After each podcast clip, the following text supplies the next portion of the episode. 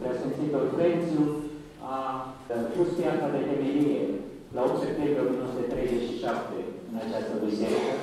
Și Preasfințitul Gheleoposul la 24 octombrie 1943 a sfințească la finalul construcției ei. O zi de bucurie, o zi de sărbătoare astăzi. Și aș vrea să mergem un pic, să deschidem simpozionul nostru, mă rog, e, e prea pretențios cu simpozion, micile discursuri uh, care vor urma cu amintirea ceea ce a fost în urmă cu 80 de ani. Cum s-a construit această biserică? Cum uh, s-a ajuns la visul coșenilor care de de mult vechea biserică era într-o stare de degradare, să uh, devină realitate și această biserică frumoasă să se construiască. Avem în mijlocul nostru pe uh, domnul Maricov de la Muzeul Județean din, uh, din Zalop, pe care aș vrea să-l invit să ne vorbească despre aceste lucruri. Câteva cuvinte. În Sfințile noastre, preacucerice bisericești, domnule președinte al Consiliului Județean Sălaș, domnule subprefect al județului Sălaș, domnule primar al Comunei Bocșa, onorată asistență, la 25 de ani de la trecerea la cele veșnice a apostolului neamului nostru românesc Simeon Bărnuțiu, s-a reușit dezvelirea monumentului care se află și acum în curtea acestei biserici și atunci, în mod special, de la Oradea a venit Iosif Vulcan și a compus o poezie din care amintim câteva versuri care au intrat și vor rămâne, sperăm, în istorie. Ești mică bocșă, dar la tine, din toți românii să se închine, căci ai un far înalt și sfânt, bărnuți în leagă și în mormânt. Așadar, iată că Bocșa a fost binecuvântată de Dumnezeu, pentru că aici Simeon Bărnuțu a văzut lumina zilei și tot aici, în cripta acestei biserici, construită special ca biserică mausoleu, își găsește somnul de veci. Dar, înainte de această biserică, desigur că a existat și o bisericuță de lemn, unde, printre alții, au slujit și înaintașii de Simeon Bărnuțiu, ca preoți, în calitate de cantor învățător, însă timpul, desigur, și-a spus cuvântul asupra stării sale fizice. Și la câțiva ani, după Marea Unire, în anul 1923, Consiliul Parohial și-a pus problema construirii unei noi biserici de zi. Și a început să adune talant cu talant și la începutul anului 1929 deja adunaseră aproape 400 de mii de lei care erau depuși la Banca Silvania din Șimleu. Și în acel moment, în fruntea statului, ajunsese în onorată funcție de prim-ministru Româniu, urmașa lui Simeon Bărnuțiu, s-a adresat și lui și au spus despre intenția de a ridica această biserică, însă, din păcate, tot mai în acel an a început marea criză economică. Și astfel lucrările au fost amânate până în anul 1935, dar copșenii au continuat să strângă bănuți cu bănuți și anul 1935 a fost anul decisiv. Pentru că în 1935 uh, s-a simțit o altă biserică la Moian uh, și în drum spre Moian, uh, fericitul episcop martir, Valeriu Traian Frențiu, episcopul diecezei de Oradea, a ținut neapărat să prească aici la Bocșa, să spună rugăciune la mormântul lui Simeon Bărnuț. Era însoțit de către autoritățile județene, de către prefectul Mihai Murzău, de către profesorul Emilu Gorțu, deputat, și a ajuns în onorat ca funcție de vicepreședinte al Camerei Deputați. Și a rămas întristat văzând starea Bisericului de lemn și atunci autoritățile au promis și s-au și ținut de cuvânt că vor sprijini ridicarea unei noi biserici. Astfel, la 1 decembrie 1935, Consiliul Parochial, cu presentarea de an școlar, au luat decizia ca biserica să fie ridicată aici, în această locație, în locul vechii biserici de lemn, care urma să fie dărâmată. A fost dărâmată în primăvara anului 1937, nu înainte însă ca reputații istorici și etnograf Leontin Gergariu și Corelan Petran, care a venit special de la Cluj, au studiat biserica și apoi au început efectiv lucrările. Și în septembrie 1937, deja era turnată fundația, pereții erau ridicați până la înălțimea de 2 metri și are loc acel eveniment istoric deosebit despre care amintea Părinte Lores, chiar de ziua nașterii Sfintei Fecioare, 8 septembrie, prea fericitul episcop Martir a venit și a simțit viața de temelie în prezența a peste 3000 de credincioși. Dintre ei se afla și tânărul jurnalist la Cluj, Corelu Poposu, care apoi scrie în ziarul România Nouă un articol despre însemnătatea istorică a acelui eveniment. A continuat apoi construcția, în anul care a urmat uh, s-a făcut apel din nou la autorități și la Episcopia de Oradea Caragian, iarăși un împrumut de 200.000 de lei, pentru a putea pune biserica sub acoperiș. S-a reușit punerea ei sub acoperiș, însă au venit, din păcate, anii grei, al celui de război mondial și cu toate acestea, în 1943 septembrie, din câte am descoperit într-un document la Arhivul Vânzaleu, s-a reușit uh, definitivarea iconostasului și apoi evenimentul deosebit, când uh, fericitul episcop Martir Ion Rosu a venit de la Cluj, împreună cu corul condus de Mare Scupianu și au sfințit uh, noua biserică mausoleu din Bocșa. Apoi, în anul 1948, au fost ducate și osămintele uh, lui Simeon Barnunțiu și al vicarului Alimpiu Barboloviciu în noua criptă a bisericii. Am avut amintit aici un alt an important, 1985, când uh, regretatul profesor Magi, împreună cu conducerea muzeului de atunci și arhivelor, a înființat Centrul Cultural Simeon Bărnuțiu din Borșa, apoi în ultimii ani modernizarea criptei de Simeon Bărnuțiu și, nu în ultimul rând, apariția unei lucrări de referință a doamnei Elena Ciobanca Opriș, unei monografii a satului Bocșa, doamna Ciobanca fiind distinsă fică acestui sat. Dar iată zestrea deosebită a bocșenilor și, de fapt, a întregului neam românesc, care se află aici la Bocșa, la Băsești, la Bădăcini și la Bogota, este acest patriotism magic al sonajului istoric și după cum îl povestea distințele surori Poposu, cele trei familii care se râdesc.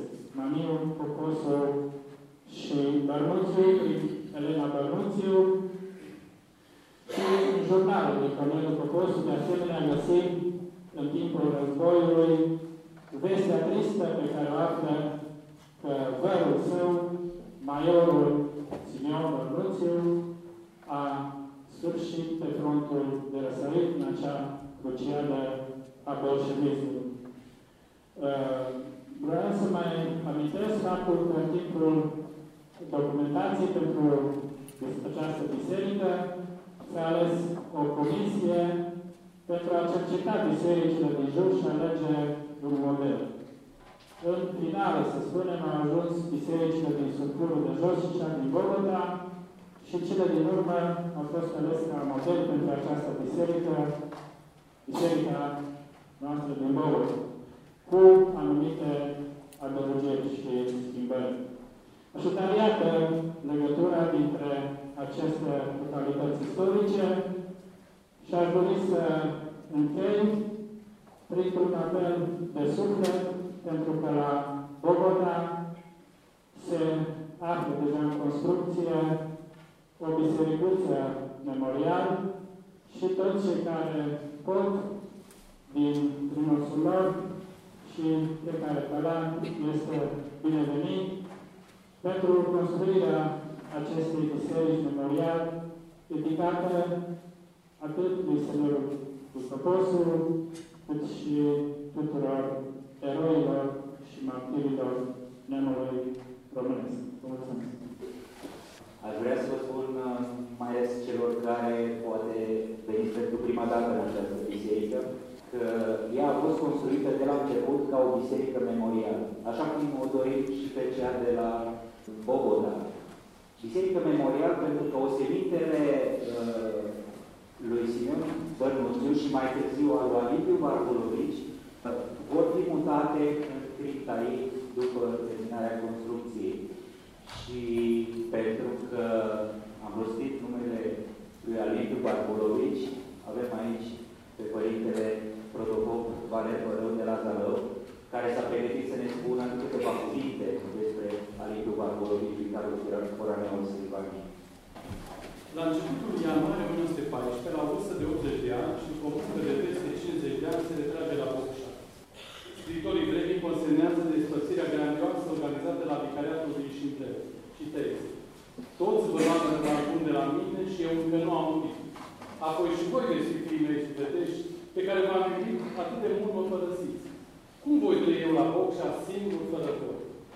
Am murit pe data de 10 decembrie 1914, bolnav de pneumonie, la Bocșa fiind îngropat în fața bisericii din Bocșa. Vreau să vorbesc astăzi despre Alecu Barbuliu și ca o personalitate din slujba Fiindcă din timpul studiilor de la Budapesta, Barbuliu este sensibil la durerile românilor. Se interesează de problemele lor, a românilor ardeleni, și timp cu interes lucrările literare, istorice și politice ce privesc meleagurile natale. În toamna anului 1854, la Budapesta, regretă că nu s-a putut întâlni cu Alexandru Papiu Ilarian, unul dintre fundașii Revoluției din 48, în grupul său spre Viena, motivând izolarea de la seminarul Budapestan în acea captivitate babilonică, cum zicea Barburovici. În primul aspect din munca sa, vicarul Barburovici este legat în primul rând de școală. A muncit mult la promovarea școlilor naționale din întreg vicariatul Silvaniei. Biserica la acea vreme constituia încă un factor de rezistență națională. Păstrarea autonomiei confesionale aducea după sine și posibilitatea păstrării unui învățământ elementar și mediul limba română. Prin prietenul său Ioan Nicol Moldovan, face repetate apeluri la tipografia din Blaj, pentru a asigura cu manuale școlare învățământul din tractul său. La acea dată se găsea în tractul Giulei. Totodată s-a preocupat de implicarea creierului în această problemă, în speranța că voi stârni din letargia morțelii citezi spirituale pe întregul popor, treb și dăstălit. Primanuale aduse se numărau abecedarele, vreo 180 de bucăți, aritmetic, geografii, istorii biblice, istoria artealului, geografia artealului, fizică, gramatică elementară a limbii române. L-am citat aici din arhivele statului din fondul Ioan Nicu Moldovan. Barburovici se preocupă în text pentru susținerea unui învățământ confesional în fața autorităților maghiare, preocupare pe care o avea, de fapt, încă dinainte.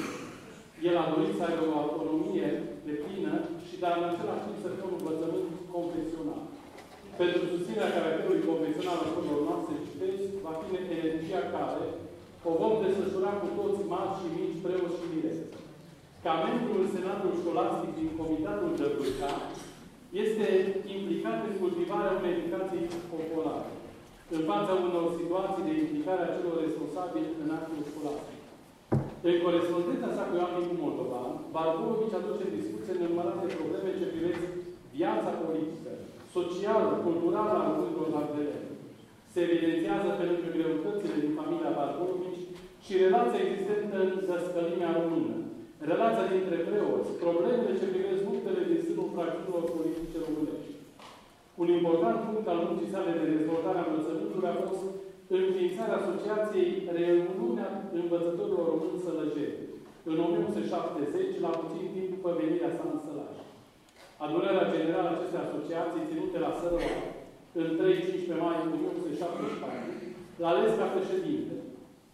Vreme de 40 de ani a condus această reuniune, fiind ales de 11 ori. Această asociație a păstrat spiritul idealului național, cultivând cum este limba română. A militat pentru îmbogățirea condițiilor dăscălimilor sau dăscălimii române din școlile sălăjeni. Aliniu Barbovici a fost membru fondator la mai multe asociații culturale, precum înființată în 1981 de Emilia Pop Măscuș pe Reuniunea Femeilor Sălăjeni. Îl are ca membru fondator încă de la înființare. E aici doamna Coci. Recent s-a înființat și la mine.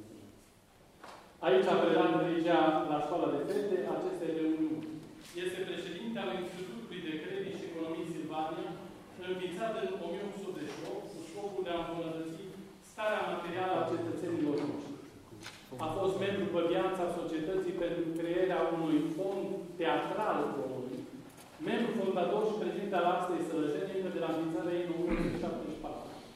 Munca sa rodnică depusă în calitate de președinte al Asociației Transilvanene pentru Literatura și Cultura Poporului Român a dus la creșterea prestigiului astăzi.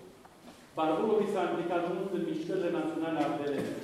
A lansat de nenumărate ori apelul către cler de a susține orice acțiune cu caracter național ce urmărea emanciparea spiritului național. Drept consecință a fost implicarea lui în organizarea memorandumului în ținutul sărajului prin alegerea membrilor delegați și a plecat la Viena. Vicarul Barbulovici lansează la data de 7 aprilie 1981 un apel către Deus Românii Sălăceni.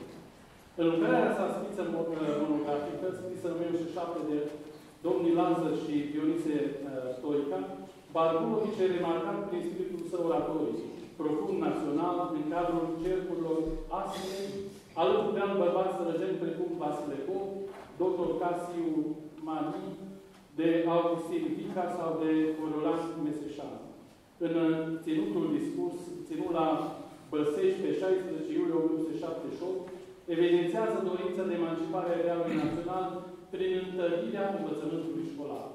Tocmai de aceea, astăzi trebuie să ne rugăm pentru domnul vicar al lui Barburovici, un nostru de suflet și cel care îl avem aici ca un ocrotitor pentru comunitatea din Bogșa. Vă mulțumesc!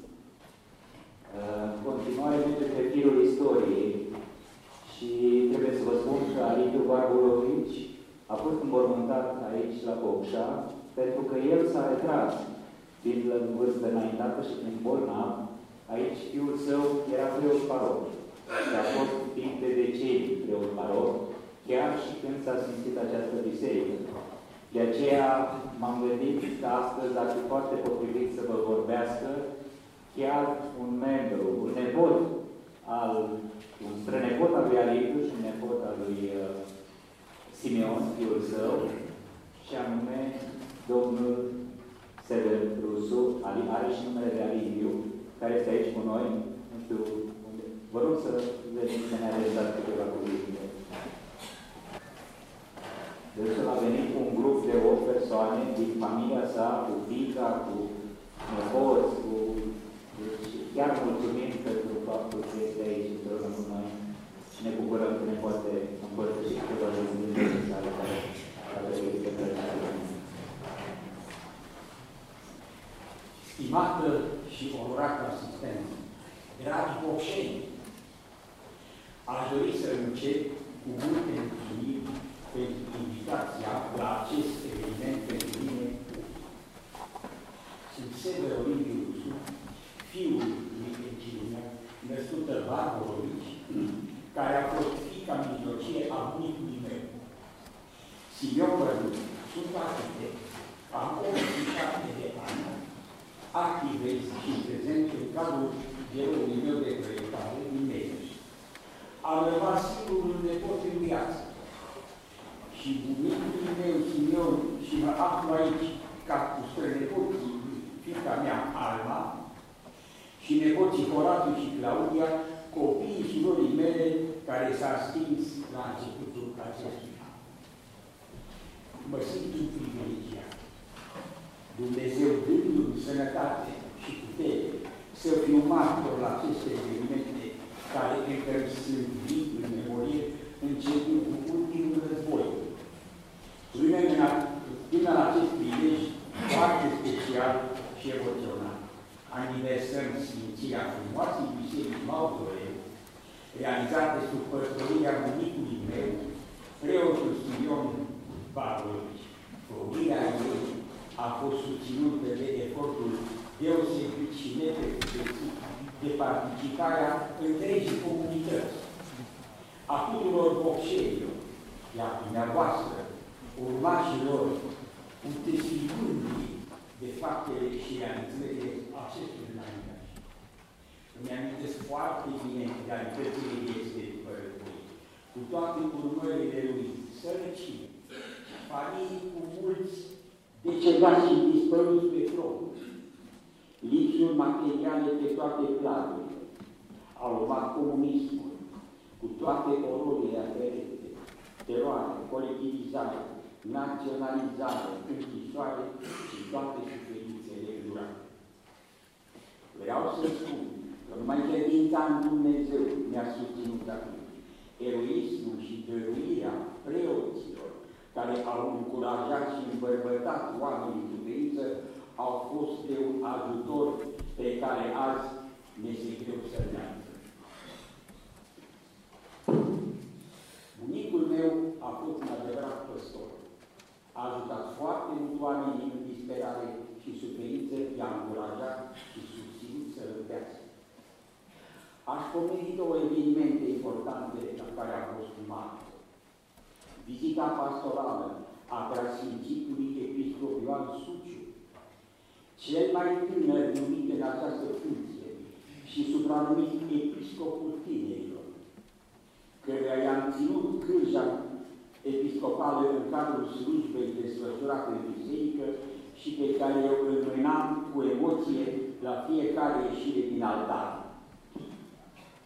Participarea la desumarea osemintelor aparținând lui Simion Bărbuciu și a străbunicului meu, Alimpiu Barbovici, și depunerea lor în biserică. Aveam 12 ani atunci când s-a petrecut această ceremonie. Am avut un bunic de poveste. În fiecare zi mergea la biserică și oficia Sfânta Liturghie. În toate vacanțele îl însoțeam la slujbă și dădeam răspunsurile cuvenite. Iar duminica spuneam în biserică cu voce tare, Tatăl nostru, cu toate vocea de copii. Era un mediu și un spirit deosebit frumos. Oamenii se ajutau și speram cu toții când mai bine. Bunicul Simeon și bunica Eugenia formau un cuplu puternic, optimist, care susținea și încuraja întreaga comunitate. Iar pe noi, nepoții, ne-a învățat cântece, poezii, ne-au îndrumat cum să ne purtăm în societate, cum să respectăm orice persoană, indiferent de o vârstie. Bunica a fost o următoare deosebită și pentru femeile din sat. Amândoi bunicii ne-au insuflat curajul pentru viață. Am realizat la maturitate ce bagaj spiritual și ce psihic am dobândit. Ar fi multe de spus. Îmi amintesc cu mare plăcere zilele și serile în care citam poezii și cântam romanțe, care ne ajutau enorm să depășim lipsurile și privoana comunistă. Închei cu niște verse pe care le-am le-am compus în adolescență și care rezumă într-un fel relația și atmosfera de atunci. Serii voștri, minunate, spuneți-mi cât veți dura, până când în jurul mesei stau strângi și vom cânta. niciodată timpul iar și nu face cale toasă. Veselile șterse însă vii în amintirea noastră. noastre. Mergem mai departe și ajungem la anul 1948, an în care pentru biserica noastră a fost un an trist, în care a urmat uh, interdicția ei, dar despre ceea ce a precedat-o, și anume de ruperea relațiilor uh, României cu Vaticanul, va vorbi Părintele Ciprian Răputii de la Zarul Hristos să spună. Prea Sfințiile voastre, cinstiți părinți, stimate oficialități, dragi ascultători,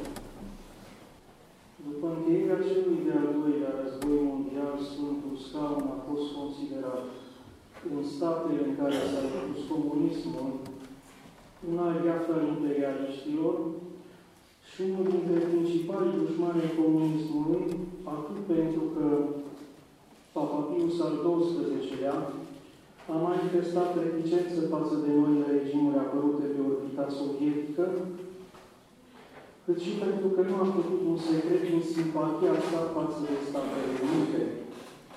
Prin urmare, a existat un conflict total de la bun început între Moscova și Roma, cu reducerea progresivă a drepturilor catolicilor în sfera de influență sovietică, până când s-a ajuns la persecuție deschisă. Chiar dacă uneori s-a încercat de ambele părți o reconciliere. Toate intervențiile au fost susținute în mod constant de o propagandă antivaticană, inițiată de Moscova, care a luat forme mai mult sau mai puțin violente variind de la o țară la alta. Într-o situație atât de incomodă, reprezentantul diplomatic al Sfântului Scaun a fost fără îndoială văzut ca o persoană non grata, până acolo încât s-a ajuns la expulzări și la suspendarea relațiilor diplomatice în Albania și Ungaria în 1945, Bulgaria trei ani mai târziu, Polonia, Cehoslovacia și România în 1950, Iugoslavia 1952. În România, Sfântul Scaun dispunea de o inițiatură apostolică condusă din 1947 de episcopul american Patrick Gerald O'Hara. Acesta era confruntat cu o atmosferă saturată de vaporii toxici ale campaniilor anticatolice, dusă deopotrivă de lideri politici prin declarații publice și de presa aflată la dispoziția guvernului. O'Hara duce o luptă de alergată cu regimul comunist, care își multiplică începând cu anul 1948 actele agresive împotriva catolicismului, prezentând Ministerul Afacerilor Externe proteste prin intermediul notelor verbale. Pentru a elimina baza legală a acțiunilor de protest ale nunțiului, regimul comunist denunță la 17 iulie 1948 concordatul din 1927, fusese ratificat în 1929 dar într-o formă care nu respectă prevederile Convenției, care stipula în acest caz un preaviz de șase luni. În notele sale verbale, nunțiul apostolic denunța legea pentru regimul general al cultelor din 4 august, depunerea abuzivă a episcopilor romano-catolici și greco-catolici, suprimarea Bisericii Române Unite sau arestarea episcopilor greco-catolici și publicarea decretului din 1 decembrie 1948, care stipula dispariția bisericii noastre. În anumite cazuri, apar polemici cu autoritățile care își publică replicile în presă, fără să fie adus la cunoștința publicului conținutul notelor verbale ale anunțiaturii. Autoritățile comuniste nu au realizat că decretul din 17 iulie, prin care se pretindea aprobarea cu efect imediat a concordatului, nu putea intra în vigoare, așa cum s-a pretins unilateral la acea dată, ci doar la șase luni după comunicarea transmisă către Sfântul Scaun prin nota verbală a Ministerului Afacerilor Externe. așa cum stabilea tocmai articolul 23 al aceluiași concordat, ceea ce făcea ca decretele care aveau să fie publicate în următoarele două luni să fie lovite de nulitate. Un astfel de fapt istoric are consecințe juridice până astăzi și pune în discuție procesul așa zisei restituire a bunurilor naționalizate, dar fiindcă acestea n-au fost niciodată naționalizate legal, ci doar înstrăinate cu forța, fără ca titlurile de proprietate ecleziastică să fie anulate în un fel. În 1950, autoritățile comuniste întrerup orice contact oficial cu Nunciatura Apostolică. Mai mult, în zilele de 28-30 iunie înscenează un proces prin care demască un complot fictiv, în care erau implicate persoane legate de Nunciatură. Drept consecință, la 4 iulie, Ministerul de Externe cere nunțiului și colaboratorilor săi să părăsească de urgență România, fapt ce s-a petrecut la 7 iulie, urmând apoi patru decenii de nefastă absență a relațiilor bilaterale. Vă mulțumesc. Și mergem în continuare la ultimul vorbitor, să spunem așa, mini-simpozului de astăzi, un uh, fiu al parohiei de astăzi, dar uh, care a trăit uh, greutatea acelei treceri a anului 1948 și totodată știe să ne spună din experiența proprie a familiei sale ce a însemnat acest lucru. Îl invit pe domnul Radu Filip să vină să ne spună câteva cuvinte. El este fiul preotului Părintele Filip, care a fost mulți ani aici în uh, Bocșa. Are emoții, eu îl susțin cu rugăciune. Onorată asistență și autorități, dragi, credincioși și dragi ascultători al iubitului vostru, post de Radio Maria și TV. În cele ce urmează, doresc să cu câteva amintiri pe care le-am trăit în această biserică. Eram la vârsta de 10-12 ani când în această biserică am avut parte de primele cateheze împărtășite de Părintele Simeon Barbolovici. Parcă și acum mi-aduc aminte, stăteam undeva în zona de acolo, uh, am fost impresionat astăzi de asemănarea fizionomiei domnului Rusu cu bunicul dânsului. În paranteză fie spus, rețin și uh, timbrul vocii Părintelui Pargolovici și deseori expresia Ion, Ion. Cu alte cuvinte, afecțiunea și dragostea pe care o manifesta față de toți cei pe care îi întâlnea și păstorea. În cele ce urmează, am să mă refer la anii de când tatăl meu, în 1944, a fost hirotonit în catedrala Schimbarea la față din Cluj-Napoca. Na, Cluj atunci, nu era Napoca. Erau încă, în 1944, încă războiul nu se încheiase. Uh, mama mea, care era învățătoare, a fost sfătuită să nu se ducă, să nu participe la acest frumos eveniment din familie, pentru că pe străzile Clujului se trăgeau jocuri de armă. În primele imagini pe care le am cu tatăl meu, uh, sunt din Sânjovul de Meseș, unde parcă îl acum în reverentă când mergea sau venea de la biserică. Uh, În anul 1948 a fost anul în care, odată cu desfințarea Bisericii Greco-Catolice, tatăl meu a ieșit din, uh, din slujirea preoțească și a urmat cariera didactică în Românaș și mai apoi la Bocșa.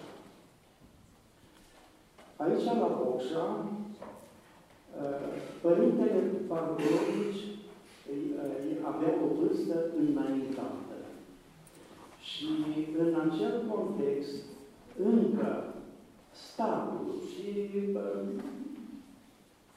Biserica Ortodoxă încă nu avea suficienți preoți tineri care să înlocuiască pe cei foști greco-catolici, care unii au rămas în biserica să slujească biserica, alții ieșiseră.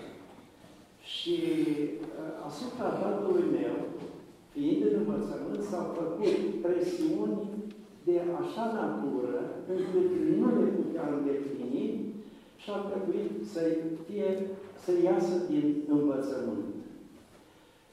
A găsit loc de muncă la finanțe, unde a primit una din cele mai uh, neplăcute uh, misiuni, uh, ca și colector de taxe. N-a rezistat decât câteva luni și atunci, la solicitările și autorităților și pe, de la ierarhii Bisericii Ortodoxe Române, a acceptat să reintre în preoție.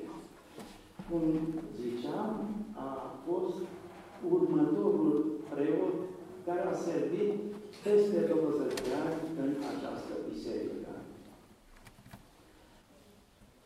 Despre multe ar fi uh, de zis, încerc să mă limitez la cât mai multe. În urmă, cât mai puține, ca emoțiile și cât mai să mai scutuiesc de ceva. Uh,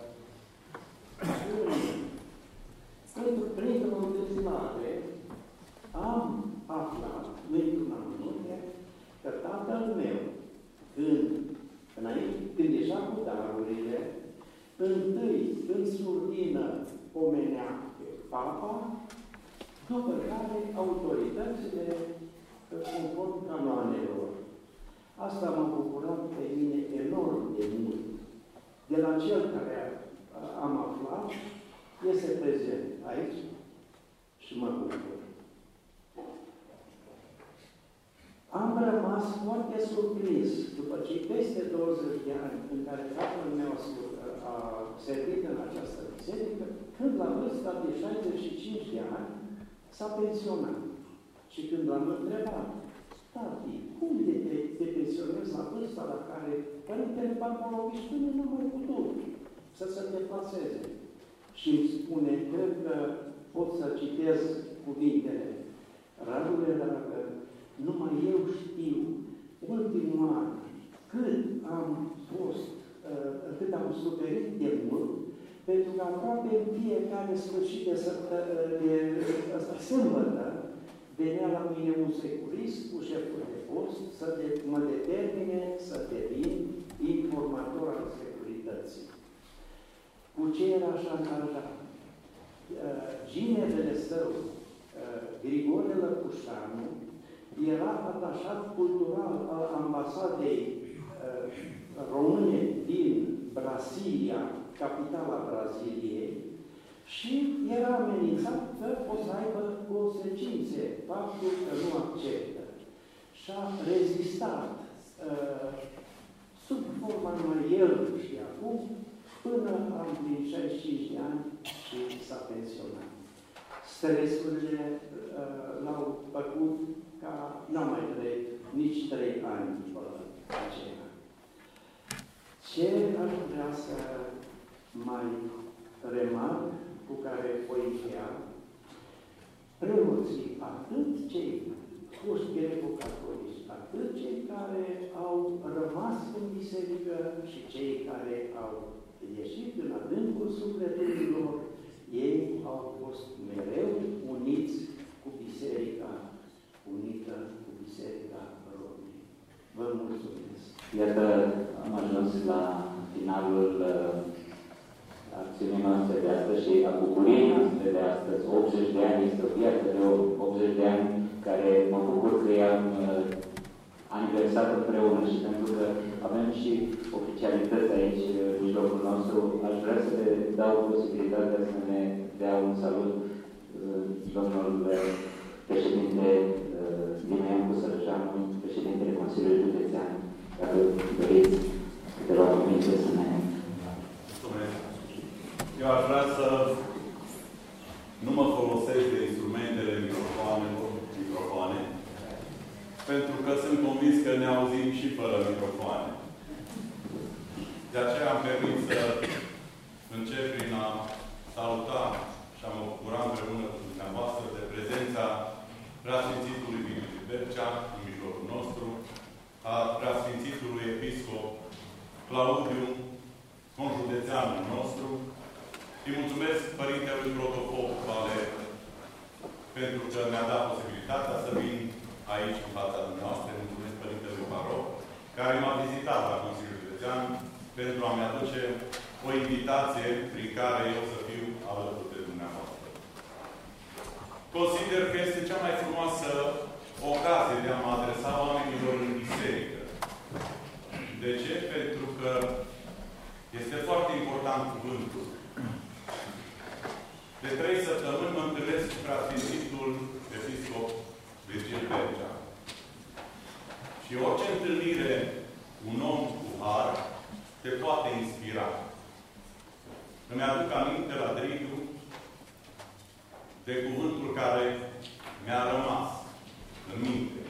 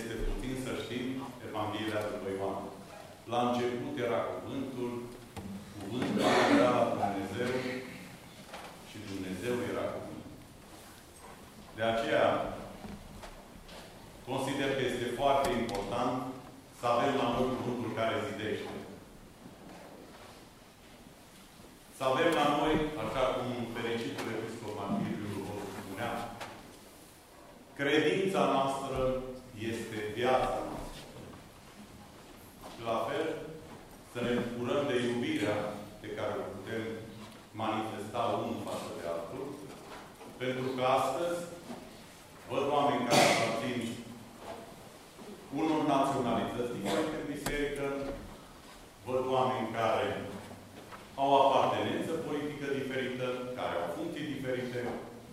Mă văd pe mine ortodox și îl văd pe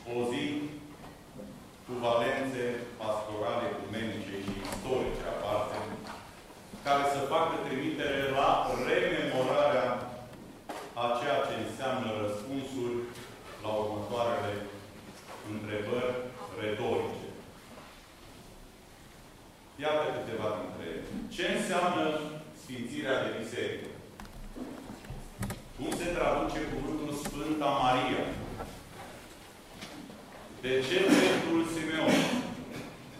Ce înseamnă martir? Cum calvarul comunist a încercat demantelarea, distrugerea Bisericii Greco-Catolice? Când a apărut Biserica Greco-Catolică și ce a însemnat ea pentru România? Cum s-au numit și ce au reprezentat cei șapte episcopi catolici martirificați și beatificați, a căror icoane astăzi i-au simțit preasfințiții noștri episcopi. Ale cui morminte se află în absida Bisericii Greco-Catolice din Bocșa, cum a fost numită Bocșa și de către cine, ce ne îndeamnă etica neuitării, ce a exprimat cardinalul Iuliu Boscu închis fiind, cum s-a numit celula 44 de la Sighet, ce a însemnat biserica în general pentru poporul român și ce ni se cuvine nouă celor de astăzi. Lista ar putea continua, dar managementul timpului mă obligă să mă rezum la mai puține.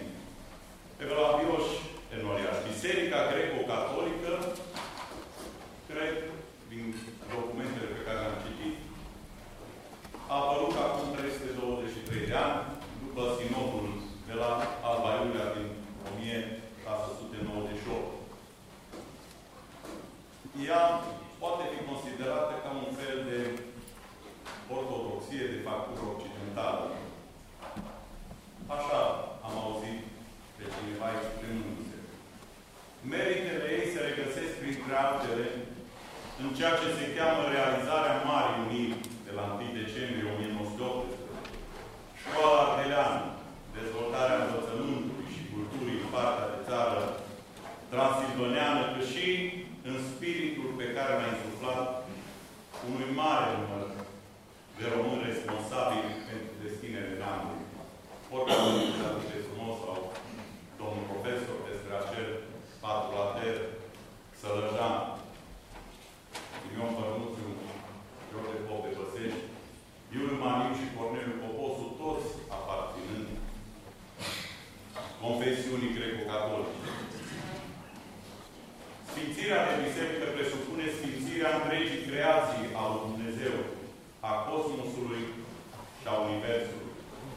Ea presupune o revărsare de lumină divină și har din înaltul pe, peste întreaga comunitate.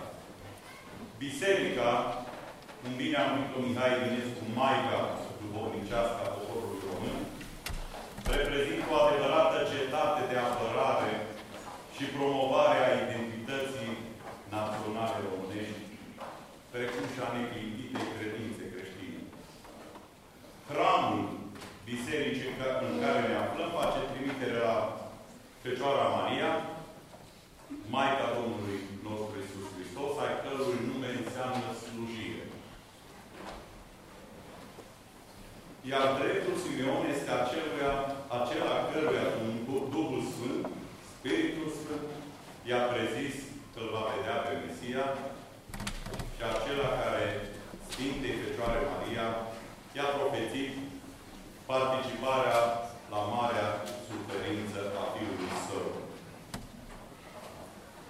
Demantelarea Bisericii Greco-Catolice a început în 1948, odată cu calvarul comunist asupra episcopilor, preoților și a credincioșilor, care au fost forțați. Unii au rezistat, alții nu, să adere la altă credință.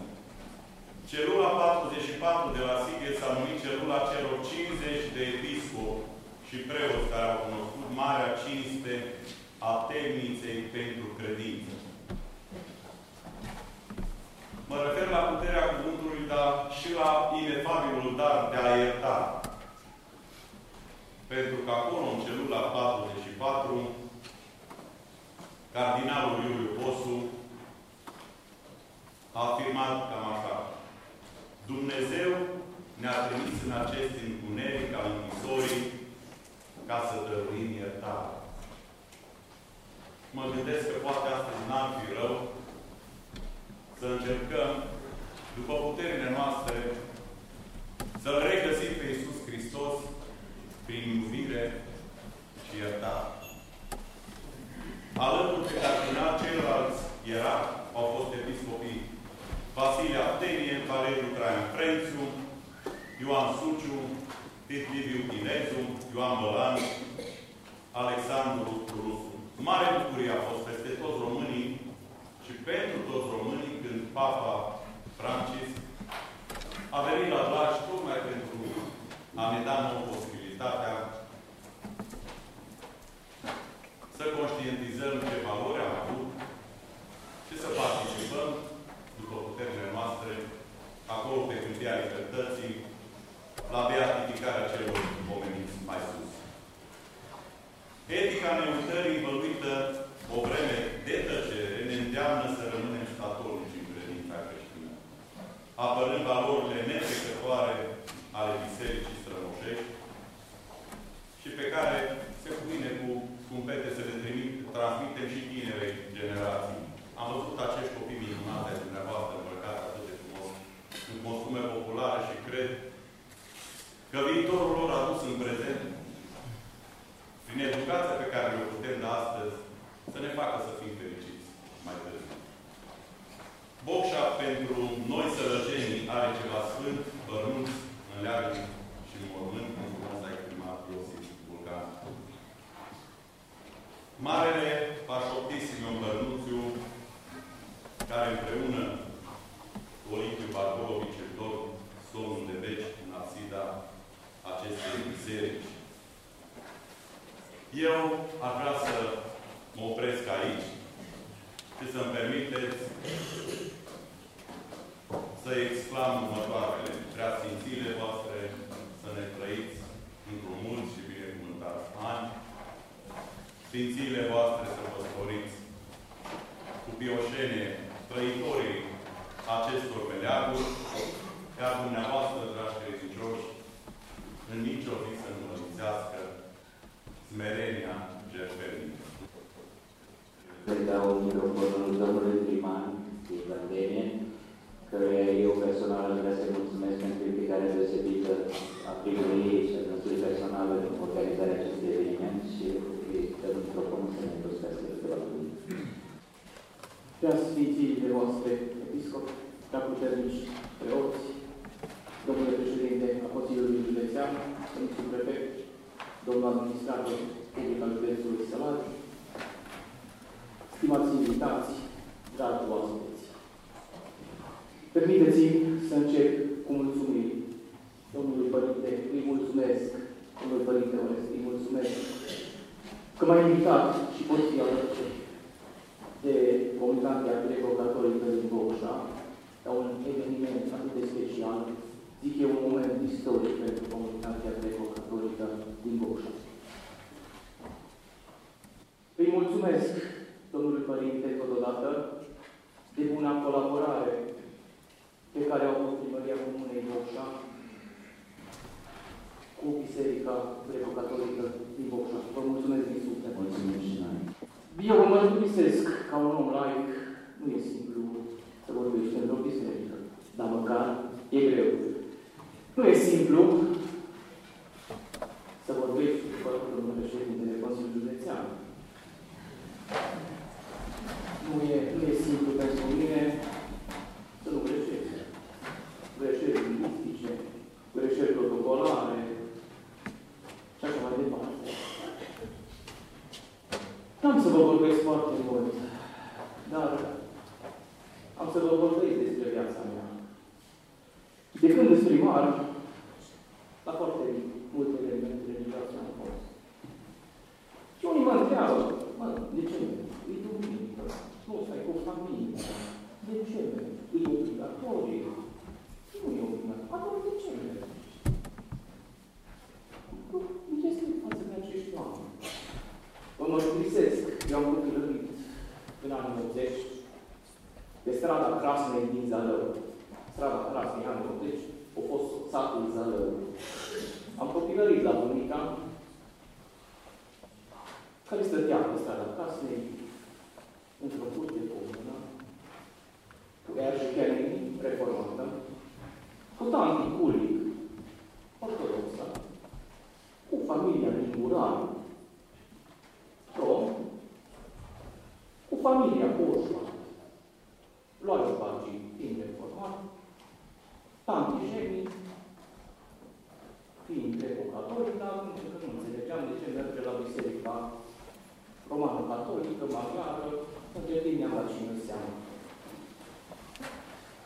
era unică.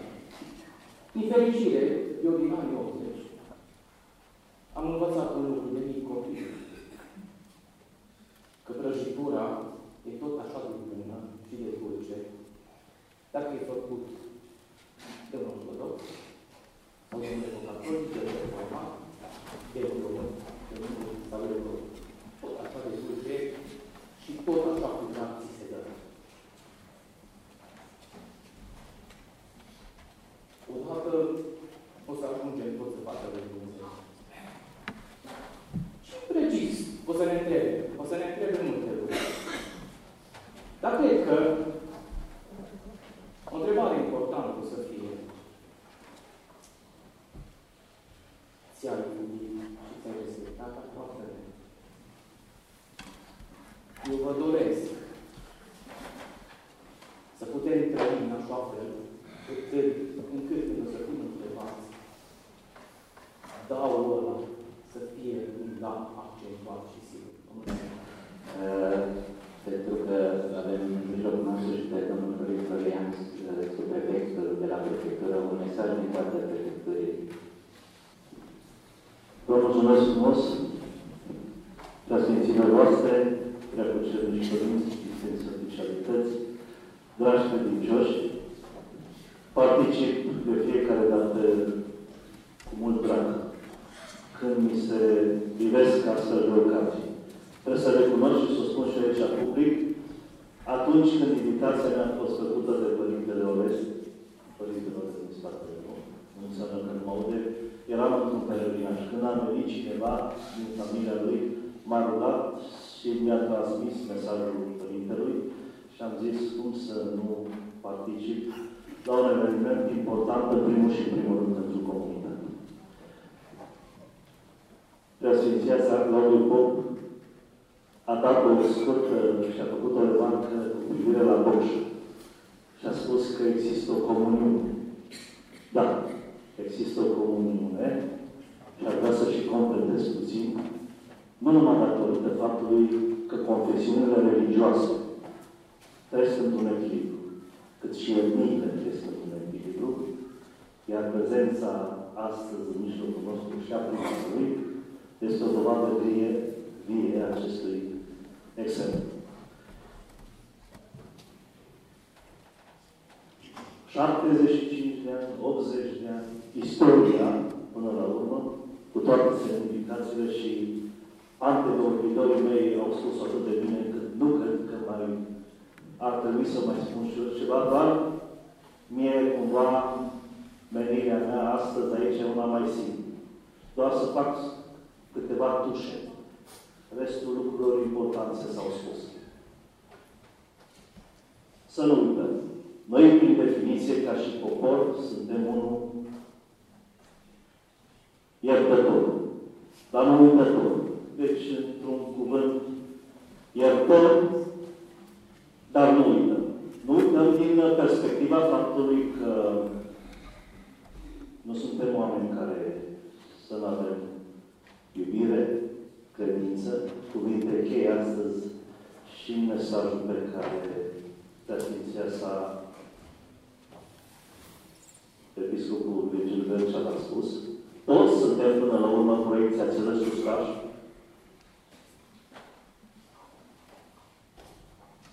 Toți avem această gândire. Nu neapărat unii nici care suntem acei comandante care vorbează dumneavoastră. Toți până la urmă trebuie să ajungem la iubire și credință.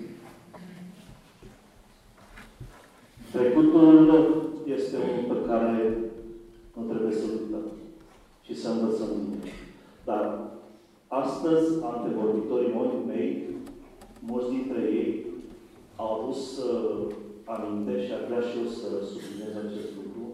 Un lucru pentru care noi, astăzi, omenirea, avem de dus un mare, o mare provocare. Avem două conflicte militare cu două crize umanitare care generează până la urmă, uitați-vă, aproape jumătate de grup, și în care sunt uh, militează oameni de confesiuni religioase importante, cele mai importante religii de pe această planetă. Că discutăm de catolici, că discutăm despre ortodoxi, că discutăm despre musulmani. Și până la urmă, ca o întrebare retorică, cine va câștiga? Iubirea și credința versus ură?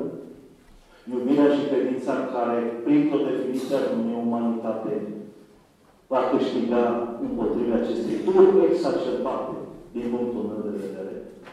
Dar astea sunt lucruri care mai mari lumii și politici, dar cred că și biserica, religia, oameni importanți ai acestei planete va trebui să găsească soluții.